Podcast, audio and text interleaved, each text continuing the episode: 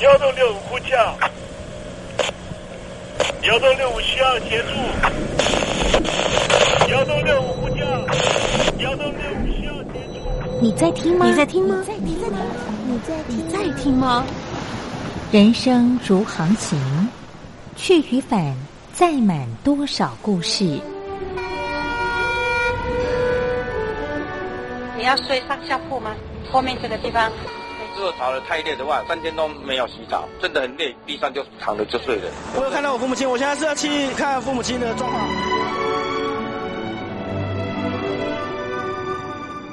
聆听故事湾，让每个故事找到属于自己的码头。我到了那儿以后，我们就往妈妈家去。我一到那边，就感觉我妈妈已经她能够活活下来都不容易。我知道，他没他没跟我讲，我也不敢问，好好苦。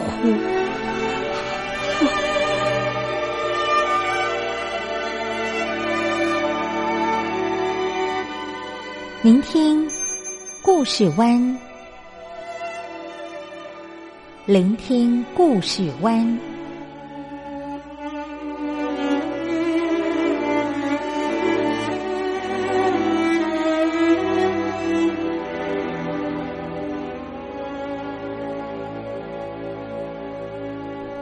故事总有一个停泊的港湾。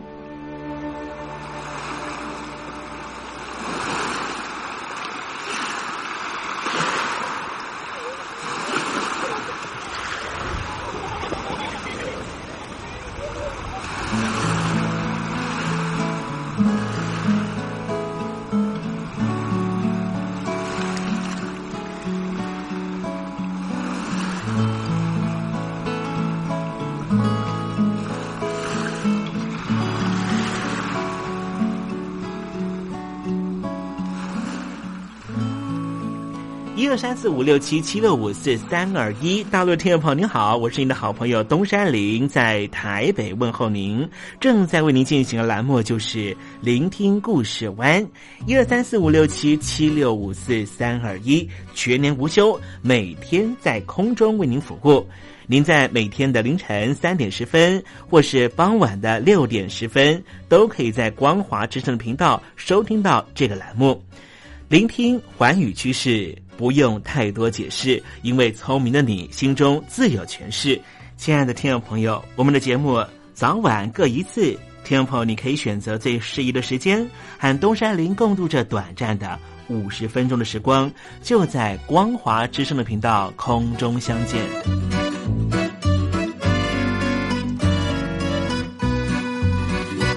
听众朋友，收听、聆听故事湾东山林的节目，到底能够听到什么样的内容呢？尤其啊，我们环宇全世界，焦点放到神州大陆啊，光是整个中国大陆呢，就有将近九千家不同的大大小小的电台了。我们的节目到底有什么不一样的地方呢？嗯，让东山林自吹自擂一下吧啊。宫中频道何其多，赵钱孙李挺能说。热点平地上直播，仔细听来差不多。直播室外领导多，你说他能怎么说？开场才说茶黑窝，碰上土狼不敢摸。主播低头翻翻稿，导播左右反复搓，想到孩子泪婆娑。好了好了，都别说，且听东山林怎么说。东山林不是红太狼，也不是那喜羊羊，亲亲海上一叶舟，才能自在自在说。客官呐、你拉把椅子随便坐，袒胸露背床上卧，怎么自在怎么做，就当这是自己家，自己家。睁大眼睛，show time！Hello，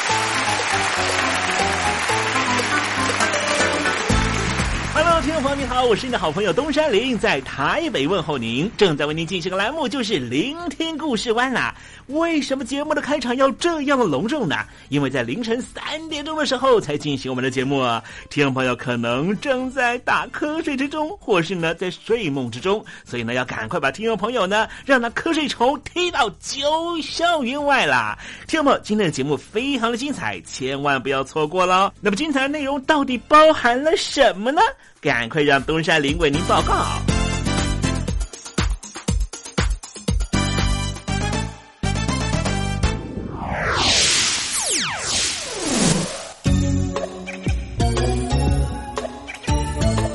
星期二，星期二，猴子肚子饿。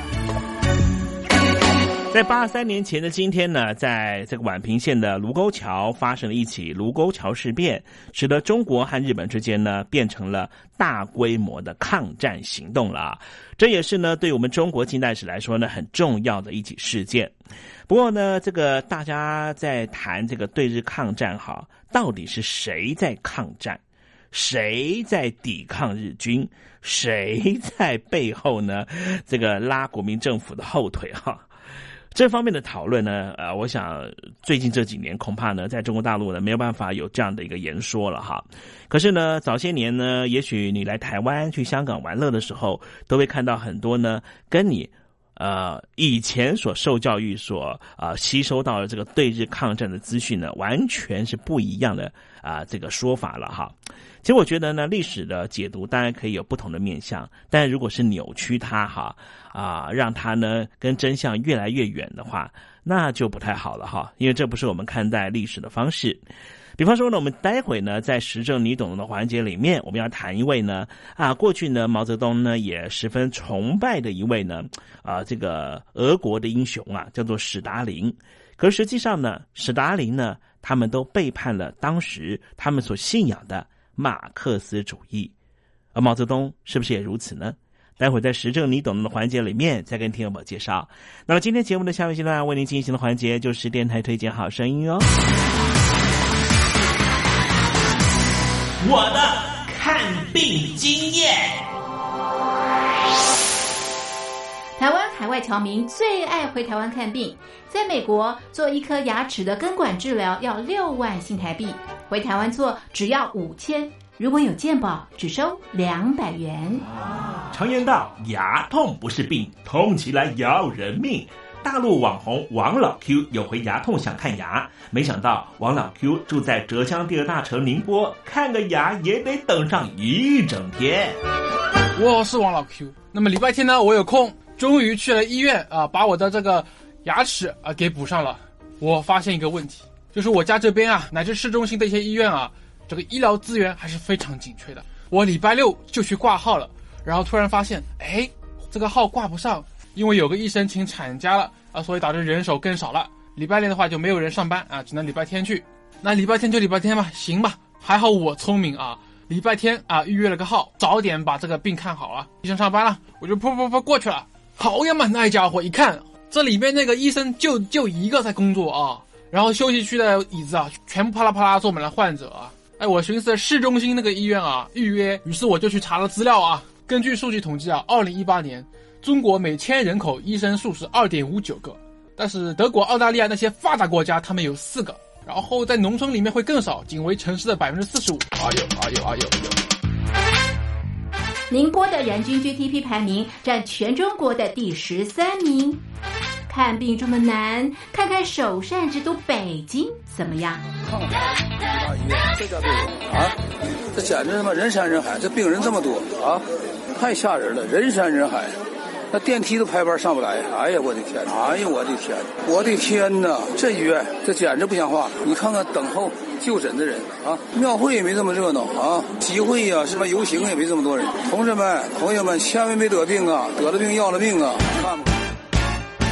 河南有个孝顺的孙女带着爷爷上医院，明明只是被蚊子咬一下，医生还是硬开了三种药。医生给开的药三种，这俩是每个两盒，这一个软膏是一个，医生的诊断结果是眼睛水肿，是因为过敏。但是我爷爷又没有什么过敏的症状。如果是过敏的话，他不可能只在左眼的下面起一个包吧。哎呀，蚊子咬了一口，花了七十块钱。什么乱开药？北京大学李林教授直指核心的说。医院要创收，老百姓没病，开点药，小病当大病看，这一切都是为了钱。医院是要创收的，政府给特定的人群买单，所以大家都去啊，快大干快上的骗骗政府这笔钱。你一切医疗费用是医生决定的，现在医生要创收，小病给你大治，所以就整出很多检查呀，很多吃药都是浪费掉了。如果医生你国家给他一个体面的收入。他没必要折腾你干嘛呀？你没必要，你到医院去折腾干嘛呀？医生收入太低，那是因为四十年前邓小平主推的市场改革，政府削减了医院的补贴，医生被迫掉入这创收的陷阱里啊！北京中央不是说健康中国二零二零吗？领导人强调，人民健康是民族昌盛和国家富强的重要标志。怎么就一个新冠状肺炎病毒就击溃了医疗系统？自由记者陈秋实从武汉带来的第一手报道。大家好，我是陈秋实。如果你到医院，你明知道你就算到了医院，你也住不了院，你也做不了检测，那你还去医院干嘛？中国以前老说我们不要关心蛋糕分的均不均匀，我们先把蛋糕做大，再讨论怎么分蛋糕的问题。现在就是他妈蛋糕不够大，不够分呢。如果你是医生，有有一万几万人病人找你要做检测、要做鉴定，你手上只有一百个、几百个检测盒，你怎么分？所以就这东西不够用，很多病人就在家里面，就是跑了五五六家医院，没法有检测盒，你就排吧，你排到这个检测盒，你才能确诊，你确诊了才能进医院，甚至我去的每家医院都说床位不够，都说没有床位。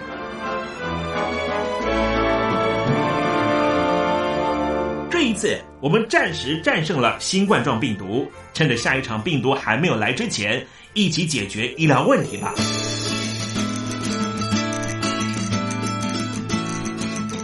告诉我你的看病经验。你信不信任医生的建议呢？买药和看病，你会先选哪一项？为什么有人不敢打疫苗？你相信家庭医生吗？来说说你理想的医病关系吧。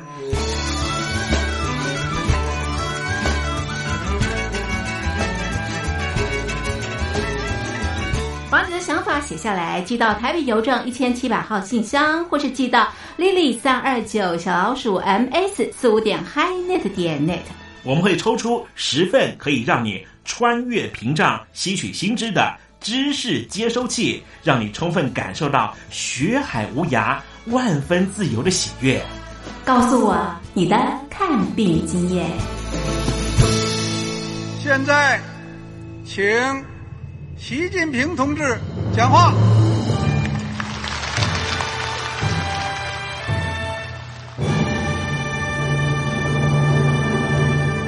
中国梦。必须紧紧依靠人民来实现。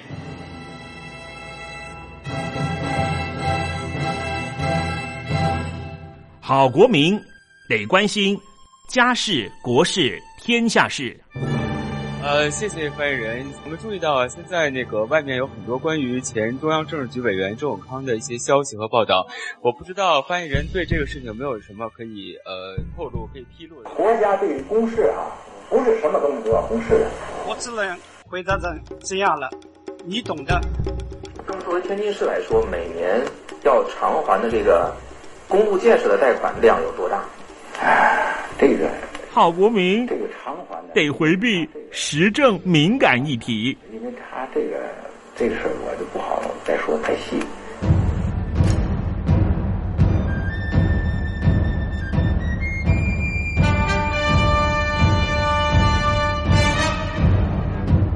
我们要坚持人民当家作主，坚持人民主体地位。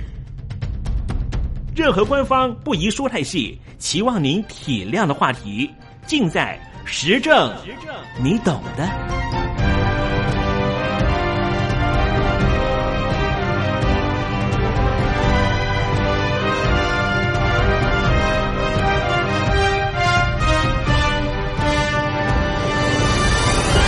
我只能回答这样了，你懂的。那些官方无法为您说太细的事情，就让东山林为您详细的说明白。天婆早上好，晚上好，正在为您进行的栏目就是聆听故事湾。此刻为您进行的环节就是时政，你懂的，一同关心焦点话题。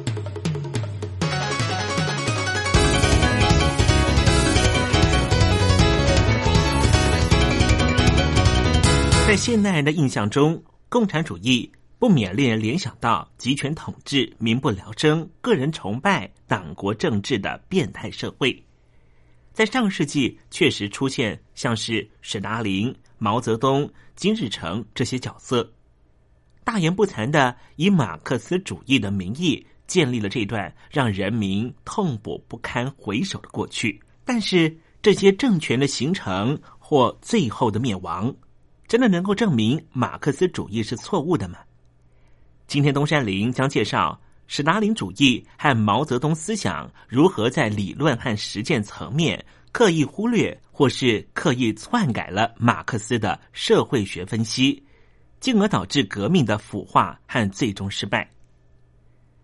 首先，东山林推荐一本非常重要的著作，就是托洛斯基的《被背叛的革命》。这本书及托洛斯基其他众多的著作提出了。对分析史达林、毛泽东这类人物在全世界崛起的现象的重要概念，就是劳动波拿巴主义。托洛斯基是和列宁共同领导俄国工人推翻残暴沙皇的革命家，也是一位马克思主义发展的关键性理论家。托洛斯基从一开始就与史达林在理念上有严重的冲突。而列宁死后，则不敌以史达林为首的官僚制度，被史达林和史达林的党羽逐出了苏联。日后，史达林又因为害怕托洛斯基对世界各地社会主义者的高度影响力，而在一九四零年把托洛斯基给杀了。托洛斯基解释了世界历史上第一次成功的劳动阶级革命。在俄国是如何转变成为历史上第一个堕落工人国家？这个腐化过程就叫做劳动波拿巴主义。托洛斯基所阐述的劳动波拿巴主义，表述的就是无产阶级革命时段之后，国家机器并没有持续由赢得革命的工人们直接控制，而是被少数的官员和官僚霸占着。这种以官僚来计划全国经济的政府，就称为堕落工人国家。原本应该在劳动阶级领导下，渐渐因为革命在全世界的扩散，因而消亡的国家机器，却被新的少数领导阶级建立的官僚体制日益壮大，变得更加集权，更为独裁。强人政治在这样的情况之下，变得越来越明显。这些政权虽然有可能推动有限的财产重分配，或是禁止私人财产等等看似社会主义的政策，其实最终都是利用自己垄断的政治军事权力中饱私囊。真实的社会主义劳动政府应该是由全国劳动人民先从工厂或是工作岗位基层组织小组投票决定选出代表。然后由这些代表依据小组投票结果来参与城乡、地区性或全国性的政治规划。这些代表不论在小组或是全国议会层面上，随时都可以被罢免，收入也不能够高于技术劳工所领取的薪资。所以，一个真正的社会主义政府，应该是最仰赖和保护民主机制的政体。绝对不像是史达林苏联或是中共这样由上往下控制专派的专制的国家恐怖行为。但是，史达林现象的成型不是任何一个人设计出来的。从马克思主义观点来看，当时俄国自身和全世界的物质条件都造就了堕落工人国家在俄国建立。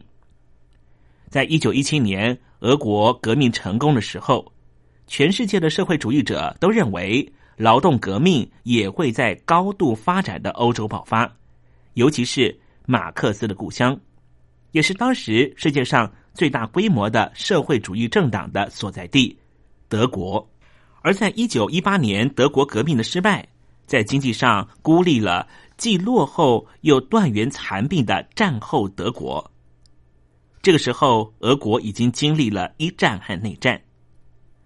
而俄国的劳动阶级人民缺乏了计划经济必要的资源，例如时间。革命之后，减少了为资本家上班的工时，还有基本教育、公共建设，像是道路、交通和电力。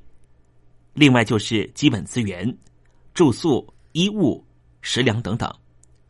被孤立的俄国当时严重缺乏这些资源。导致于霸道派的前布尔什维克党员们，也就是列宁所领导的革命政党，夺下了政治和经济两方权力，并且推举能够维护他们利益的史达林为领袖。托洛斯基的劳动波拿巴主义的概念，其实是从一个宏观的视角描述史达林和毛泽东这样政权的崛起。当然，每个案例不完全相同。但是看起来还是十分类似。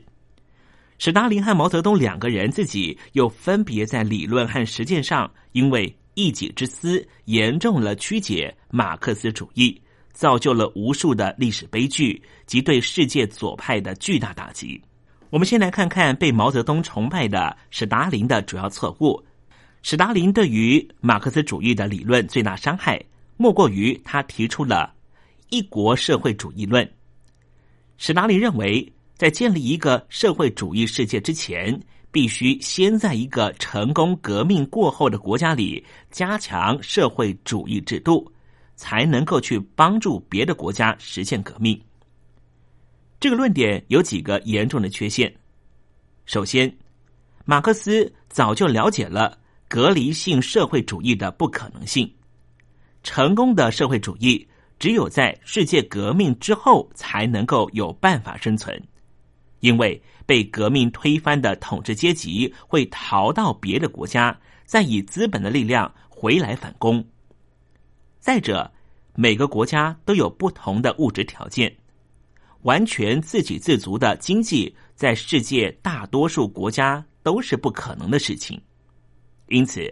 唯有扩大社会主义权力的合作范围，才能够把物资平均的分散在每个人手上。这就表示，局限在一个国家里的劳动政府社会主义经济，终究会被自身的物质条件的限制而逐渐衰弱。在这种情况下，这个国家要不是最后被统治阶级重新征服，就是被劳动拿坡巴主义挟持。这就是为什么马克思从一开始就强调社会主义，就如同今天以世界市场在全世界扩散的资本主义，一定要是国际性的。再来谈谈史达林在实践上的罪行。俄国革命的孤立，让史达林派的官僚为了维护自身利益，而和马克思主义越走越远。史达林所有的理论。都是为了辩护他的所作所为而撰写的。一国社会主义其实是史达林欺骗再次被压迫的俄国劳动阶级的谎言，以防止他们发动再次革命。列宁和托洛斯基政府下史无前例的高度民主自由。列宁和托洛斯基所领导的苏联是全世界第一个将同性恋和生育权合法化的国家。却被史达林政府改造成一个独裁、恐怖、集权的噩梦。史达林为了巩固自己的权力，不断进行清党、防谍、草菅人命，甚至为了惩罚乌克兰人的不合作而故意中断运送粮食，制造出乌克兰空前的饥荒。在国际上，史达林投机取巧，甚至还和希特勒合作。二次世界大战之后。又利用列宁创建的共产国际，在全世界催生指派他自己喜欢的共产政府。北韩的金日成和东欧各国的独裁者，就是在此夺权产生的。这些史达林催生的国家和苏联不同的地方在于，苏联政府一开始有个良性的工人政府，但是逐渐的腐化。而这些史达林催生的政权，因为不是由真正革命而产生的关系，又因为都是以史达林政府作为榜样，所以一开始就是一个畸形产物。英国托派理论家泰德·格兰特对于堕落工人国家在全世界的扩散有一篇非常精辟的分析。他说：“一个真正的社会主义工人政府是不会让一个人有这么大的决定权的。”台湾人所关心的自主自觉问题，也无法局限在一国的社会主义下实现。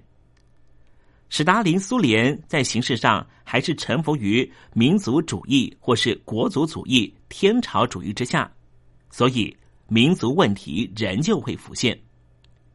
史达林日后对大量的苏联少数民族的种种暴行，例如强迫迁徙、禁止民族语言等政策。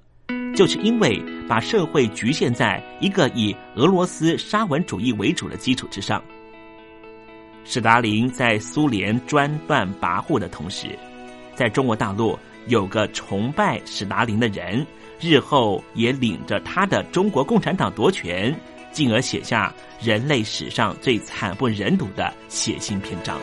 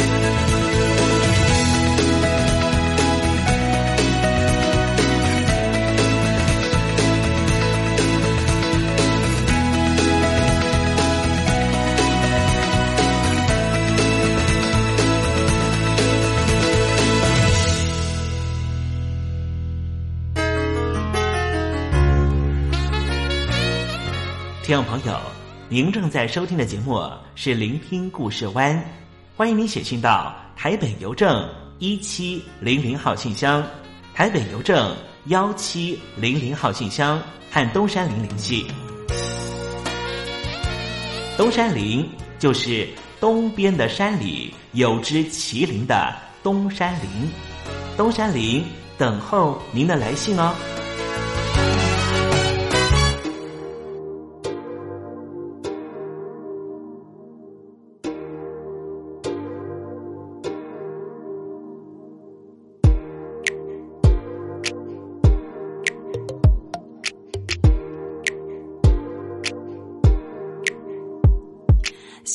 你这样不怀好意看着我，你的轻佻是我解释中的糖果，才想起我对眉来眼去有点饿，赶路再次洒落调情的沙漠。不要问下半场还有什么，自信气你得到按摩。只想扭扭小蛮腰，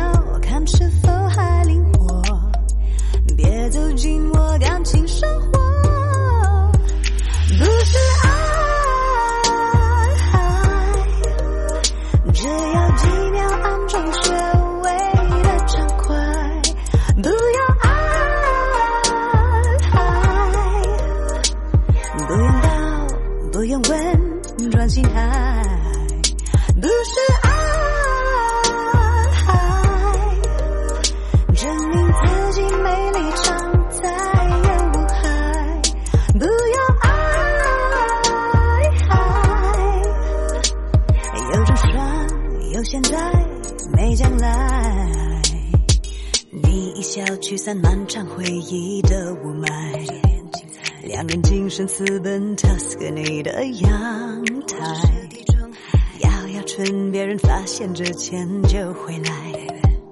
庄重的人也有触电的期待，这点情要先吃，不要外带。有些情歌最好听来，就像火车驾驶员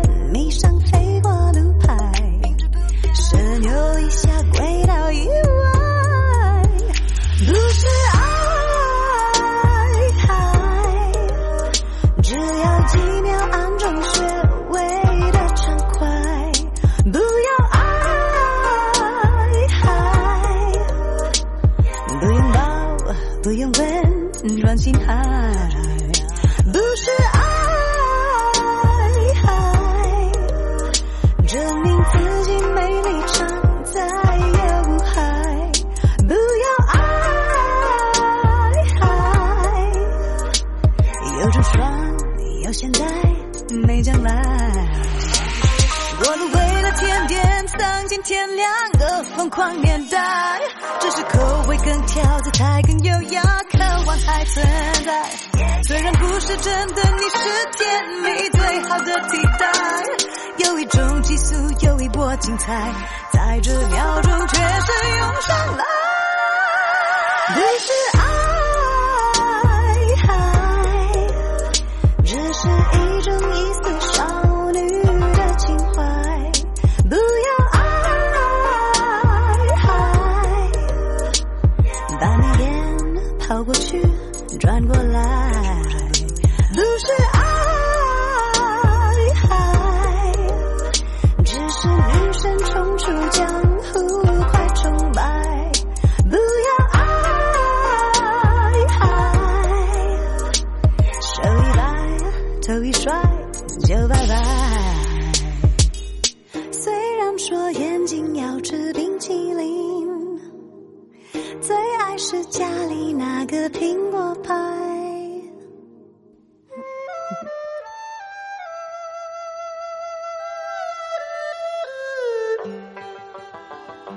这是两岸中国人都喜欢的一首歌。小城故事多，充满喜和乐。如果主持人播错了速度，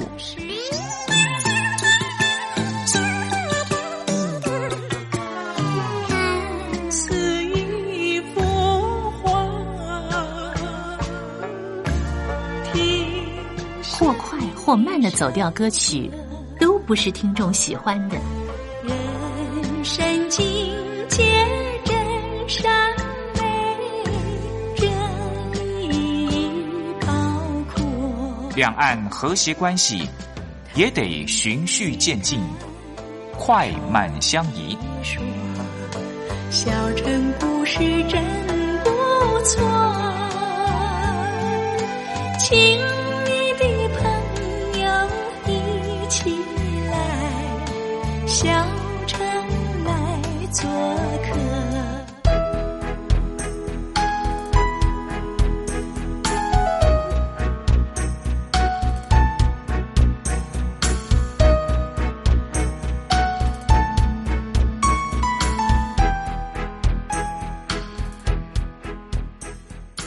活中少不了知性的真，生活中少不了理性的善，生活中也少不了感性的美。光华之声，永远陪伴您，生活在真善美的世界。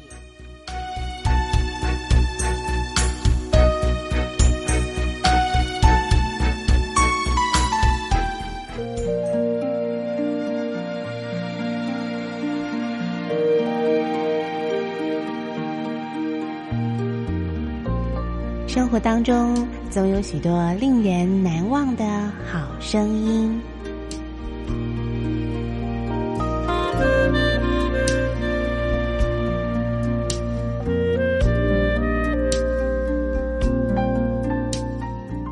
电台真心推荐只想给你最好听的好声音。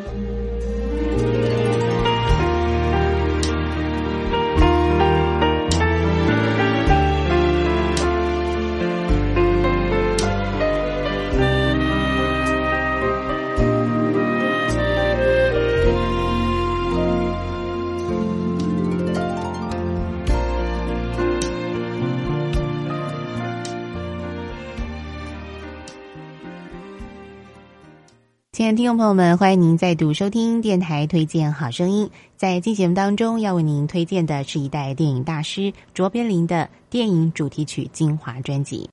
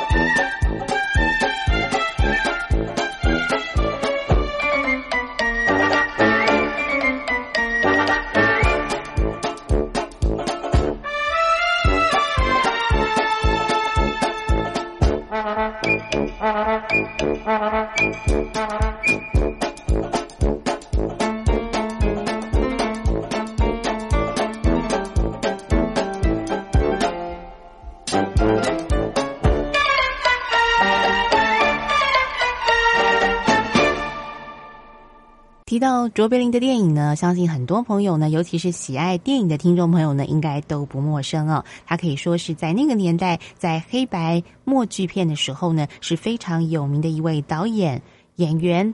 剧作家、作曲家、诗人、哲学家等等哦，他有非常多的这个称号哦。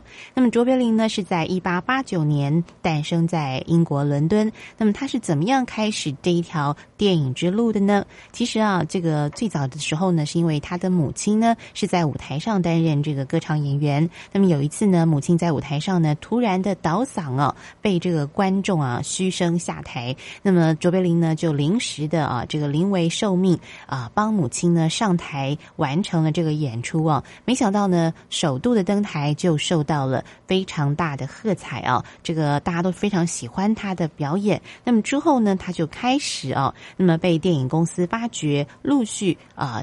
开始创作许多经典的电影，包括刚才呢您所听到的是呃摩登时代里头经典的主题音乐哦。那么接下来我们再来请听众朋友欣赏的是他另外一部非常好看的黑白电影《城市之光》里头的主题曲。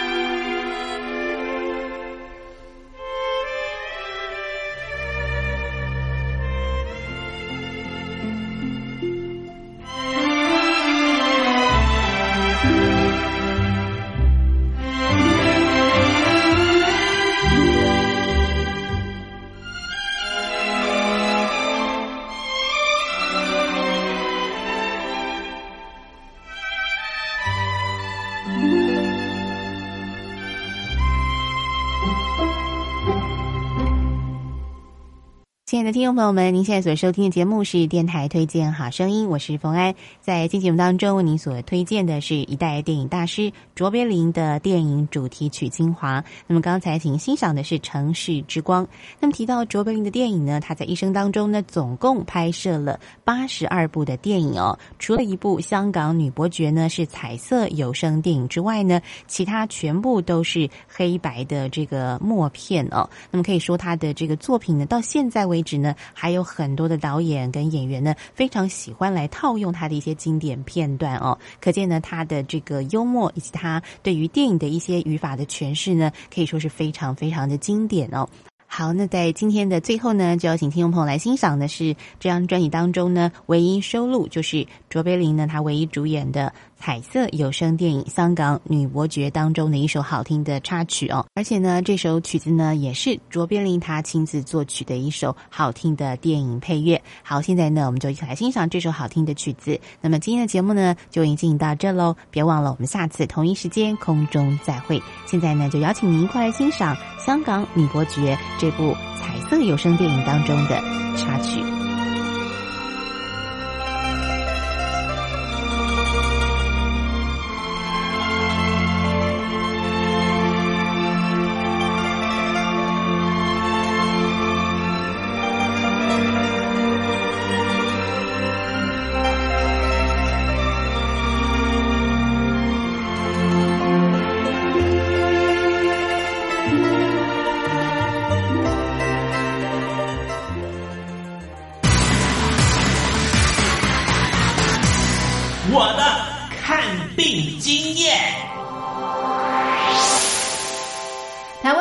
侨民最爱回台湾看病，在美国做一颗牙齿的根管治疗要六万新台币，回台湾做只要五千，如果有健保只收两百元。常言道，牙痛不是病，痛起来要人命。大陆网红王老 Q 有回牙痛想看牙，没想到王老 Q 住在浙江第二大城宁波，看个牙也得等上一整天。我是王老 Q。那么礼拜天呢，我有空，终于去了医院啊，把我的这个牙齿啊给补上了。我发现一个问题，就是我家这边啊，乃至市中心的一些医院啊，这个医疗资源还是非常紧缺的。我礼拜六就去挂号了，然后突然发现，哎，这个号挂不上。因为有个医生请产假了啊，所以导致人手更少了。礼拜六的话就没有人上班啊，只能礼拜天去。那礼拜天就礼拜天吧，行吧。还好我聪明啊，礼拜天啊预约了个号，早点把这个病看好了。医生上班了，我就噗噗噗过去了。好呀嘛，那家伙一看，这里边那个医生就就一个在工作啊，然后休息区的椅子啊，全部啪啦啪啦坐满了患者啊。哎，我寻思市中心那个医院啊预约，于是我就去查了资料啊。根据数据统计啊，二零一八年。中国每千人口医生数是二点五九个，但是德国、澳大利亚那些发达国家，他们有四个，然后在农村里面会更少，仅为城市的百分之四十五。哎呦哎呦哎呦！宁波的人均 GDP 排名占全中国的第十三名。看病这么难，看看首善之都北京怎么样？啊，这简直他妈人山人海，这病人这么多啊！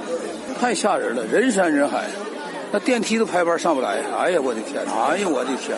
我的天哪！这医院这简直不像话。你看看等候就诊的人啊，庙会也没这么热闹啊，集会呀，什么游行也没这么多人。同志们、朋友们，千万别得病啊！得了病要了命啊！看吧。河南有个孝顺的孙女带着爷爷上医院，明明只是被蚊子咬一下，医生还是硬开了三种药。医生给开的药三种，这俩是每个两盒，这一个软膏是一个。医生的诊断结果是眼睛水肿，是因为过敏，但是我爷爷又没有什么过敏的症状。如果是过敏的话，他不可能只在左眼的下面起一个包吧。哎呀，蚊子咬了一口，花了七十块钱。为什么乱开药？北京大学李林教授直指核心的说：“医院要创收，老百姓没病，开点药，小病当大病看，这一切都是为了钱。医院是要创收的，政府给特定的人群买单，所以大家都去啊，快大干快上的骗骗政府这笔钱。你一切医疗费用是医生决定的。现在医生要创收，小病给你大治，所以就整出很多检查呀，很多吃药都是浪费掉了。如果医生你国家给他一个体面的收入，他没必要折腾你干嘛呀？你没必要，你到医院去折腾干嘛呀？医生收入太低，那是因为四十年前邓小平主推的市场改革，政府削减了医院的补贴，医生被迫掉入这创收的陷阱里啊。北京中央不是说健康中国二零二零吗？领导人强调，人民健康是民族昌盛和国家富强的重要标志。怎么就一个新冠状肺炎病毒就击溃了医疗系统？自由记者陈秋实从武汉带来的第一手报道。大家好，我是陈秋实。如果你到医院，你明知道你就算到了医院，你也住不了院。你也做不了检测，那你还去医院干嘛？中国以前老说我们不要关心蛋糕分的均不均匀，我们先把蛋糕做大再讨论怎么分蛋糕的问题。现在就是他妈蛋糕不够大，不够分呢。如果你是医生，有有一万几万人病人找你要做检测要做鉴定，你手上只有一百个几百个检测盒，你怎么分？所以就这东西不够用，很多病人就在家里面，就是跑了五五六家医院，没法。有检测盒你就排吧，你排到这个检测盒你才能确诊，你确诊了才能进医院。甚至我去的每家医院都说床位不够，都说没有床位。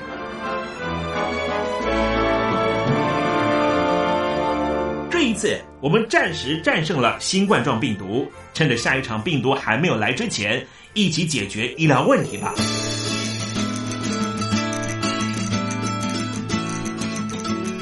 诉我你的看病经验。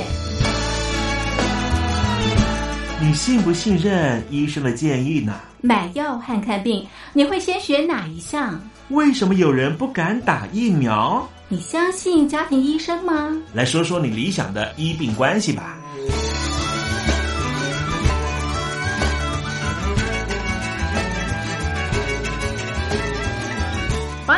写下来，寄到台北邮政一千七百号信箱，或是寄到 lily 三二九小老鼠 ms 四五点 highnet 点 net。我们会抽出十份可以让你穿越屏障、吸取新知的知识接收器，让你充分感受到学海无涯、万分自由的喜悦。告诉我你的看病经验。